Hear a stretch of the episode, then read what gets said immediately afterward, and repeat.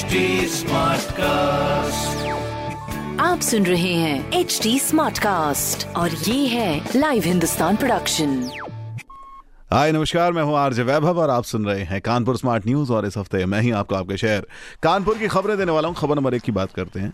भारतीय नौसेना और थल सेना को और मज़बूत करेगा कानपुर। जल्द ही ओएफसी कानपुर नेवी को सुपर रैपिड गन माउंट और ओएफ आर्मी को हल्की बुलेट प्रूफ जैकेट सौंपेगी। वहीं खबर नंबर दो की बात करें तो ना बर्फीली हवाएँ, ना ही घना कोहरा। लेकिन फिर भी कानपुर की ठंड ने पिछले पाँच साल का रिकॉर्ड तोड़ा है, जहाँ मिनिमम टेम्परेचर सात डिग्री और मैक्सिमम तेईस डिग्री सेल्सियस रिकॉर्ड किया गया।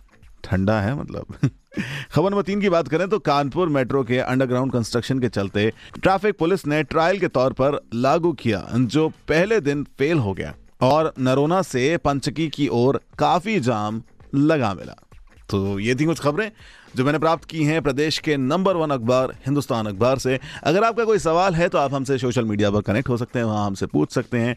तो टाइप करें at the rate H T smart cast for our Facebook Instagram and Twitter handle साथ ही अगर आप ऐसे ही पॉडकास्ट सुनना चाहते हैं तो लॉग ऑन करें www.htsmartcast.com पर आप सुन रहे हैं एच टी स्मार्ट कास्ट और ये था live Hindustan production smart Smartcast.